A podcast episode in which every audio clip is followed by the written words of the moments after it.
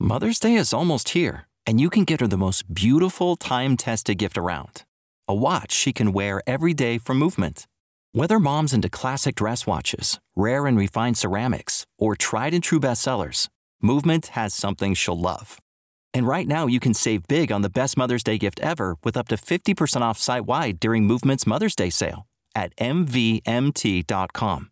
Again, that's up to fifty percent off at M V M T dot com. Star Wars seven by seven episode three thousand eighty-three. We're going to continue our series of looks at the Andor series, our final debriefing series, but we're not going to look at a particular person today or focus on a particular person, even though we end up talking about other people because that's how it goes. Instead, we're going to talk about the macro goal of Andor season one and how it was achieved. Punch it.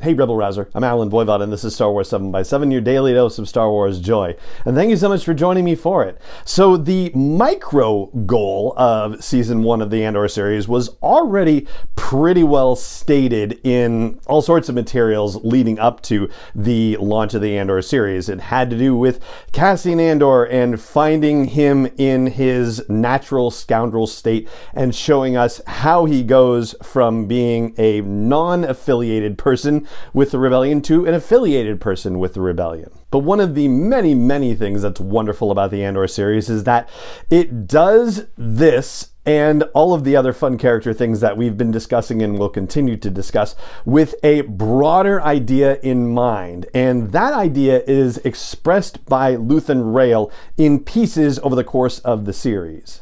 Initially, one of the things that he says is that the Empire is choking us in a way that, you know, we're not even noticing that we're, you know, not able to breathe anymore. I'm paraphrasing terribly there, but you know what I'm talking about with that, right? And we've talked in the podcast about how maybe it seems like that in the core worlds and it doesn't seem like that so much in the Outer Rim.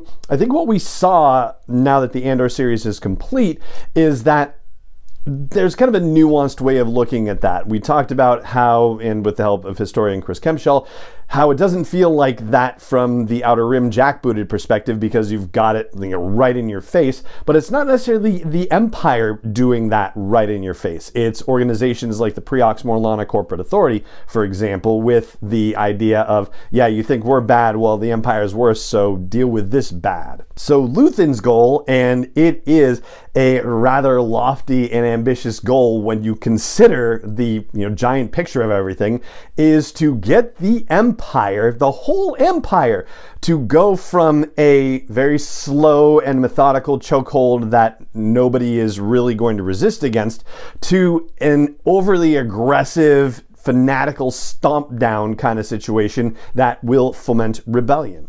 And he pulls it off by the massive Aldhani heist. He has to do that by directly attacking an Imperial stronghold. He can't do that by attacking something like the Preox Morlana Corporate Authority. That's not going to do the job, right? He has to go right at the heart of the Empire. And it's one thing for the Empire to tolerate the kind of hit and run operations that are being done by the various outfits that we hear mentioned, right? You know, whether it's Krieger or all the groups that Saw Gerrera lists or the groups that Cassian Andor lists at the beginning of episode four when he's like, who are you, Separatist or Partisan Front or, you know, all these other groups, right? Luthen had to imagine something that would be so big and so brazen and so pointed that the Empire would would respond in the way it did. And, of course, they did. Now, this is also apparently down to Palpatine a little bit because as we hear from the conversations amongst the partygoers at one of Mon Mothma and Perrin's gatherings in her apartment, they talk about how frustrating it is that Palpatine is baited to react in the ways that he does and that he's definitely, you know, going too far comparatively with the stuff that he's proposing, including the Imperial Emergency Act and the Public Order Resentencing Directive, or PORD. Uh, I wish the directive was guideline instead, so the acronym could be P O R G. That would have been fun. And as the partygoers are discussing, at least one of them says, oh, well, you know, what do you care if you're not doing anything wrong? And Mon Mothma's take as well, I'm not sure about your definition of wrong, or I guess for that matter, what the Empire's definition of wrong is, because we see what the Empire's definition of wrong can be when Cassian is picked up on Nyamos and arrested for nothing other than looking suspicious in an area where other people were doing bad things. And suddenly a sentence that was previously a six-month one now becomes a six-year sentence, and it's a trial without due process, without a jury, and one wonders whether there actually was one in the first place. And even in the privacy of her own ruminations, along with her trusted assistant, Dedra Meero realizes that this is a bad idea and that it's only going to foment rebellion the way that Luthen Rael thinks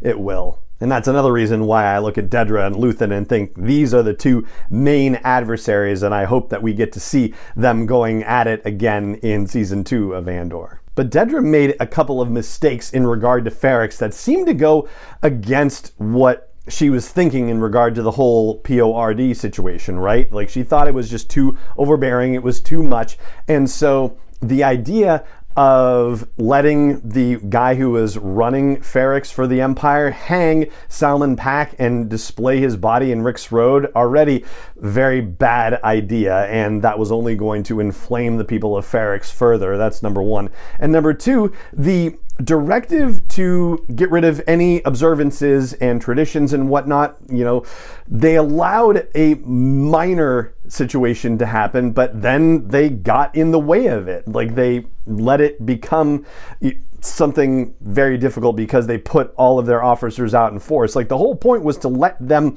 mark Marva's passing in the manner of their tradition, and if they just stayed out of the way, if the Empire had done that and let them do it, then things would have not gotten out of hand the way that they did. I mean, can you imagine if there had been no Imperial presence on the streets at all and they played Marva's final own eulogy, I guess, self-eulogy, if you will, and even when she's exhorting them to fight the Empire, I don't think anybody necessarily gets inflamed in that moment. Maybe a couple of people decide to sneak off afterward and try something at the Imperial Hotel where they're all, you know, kept together, but yeah, no, they basically inflamed the situation by being there in force and showing just how bad the Empire was right as Marva is telling them to fight the Empire. In other words, Luthen is right. The Empire is just inflaming people now with this directive where they're going to levy incredible fines to the, you know, fifth degree off of what was stolen from Aldhani, and getting rid of any other postponements on levies and fines and making people pay up immediately, and then presumably if they can't pay, getting socked into prison like some black site a la Narkina five, where people's prison sentences suddenly double overnight because of the P O R D.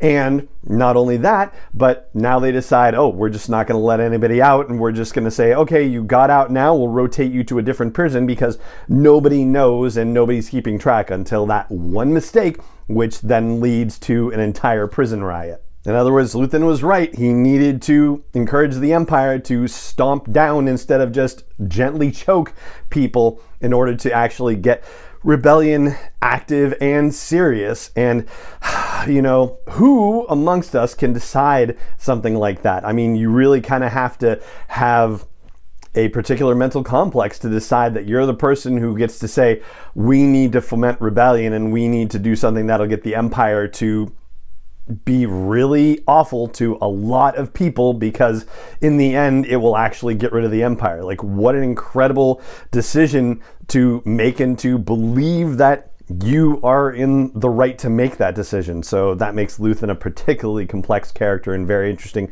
and we will talk more about him directly in a future episode. But for now, that is what I've got for you on today's podcast, and it just remains for me to say thank you so much for joining me for it, as always, and may the Force be with you wherever in the world you may be.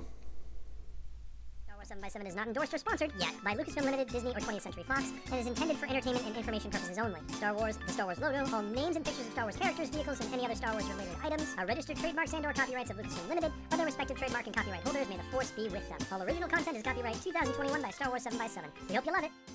Save big money on plant protection supplies. Now at Menards. Defend your garden with Triazicide Insect Killer. Its fast-acting formula protects lawns, vegetables, and many other plants. It kills more than two hundred sixty insects by contact, above and below ground. Choose from ready-to-spray, concentrate, or granular. Save big money on Triazicide Insect Killer at Menards. And check out our weekly flyer on Menards dot com for all the great deals happening now.